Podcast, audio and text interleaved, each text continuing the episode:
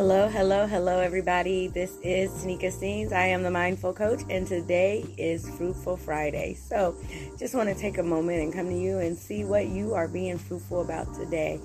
As we get to the end of the week, we can look back and say, I made it. I made it through the week. I made it through whatever was going on, and I didn't think I was going to make it through.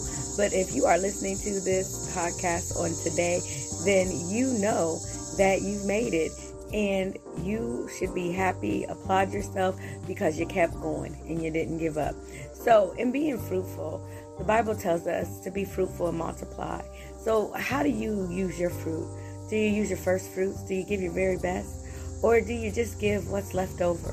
If you are depleted and you're not full, you don't have anything to give.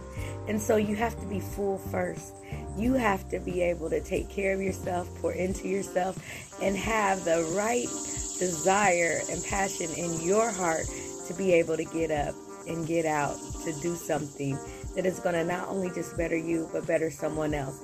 So, in being fruitful, do something that can leave a legacy. Do something that doesn't just work for right now, but that will keep on working. So look within yourself and see what it is that you can do to help you be fruitful. So as I think about fruit, I think about the seed.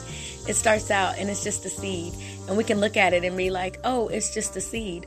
But it is so much more than that because once you plant that seed and you put it in the ground, there's something that is going to be produced from that. So, what is your seed that you're planting? What do you have to produce? It's only for you to know and decide. So, when you plant your seed, make sure you plant your best seeds because you want to produce a harvest that's going to continue to grow and bring back residuals. So, on this day, those are my thoughts for this Friday and how to be fruitful. Go out and plant your seed because you have something to offer the world that will continue to grow and that will give, continue to show for the rest of eternity. Have a great day and remember, you were created with a purpose.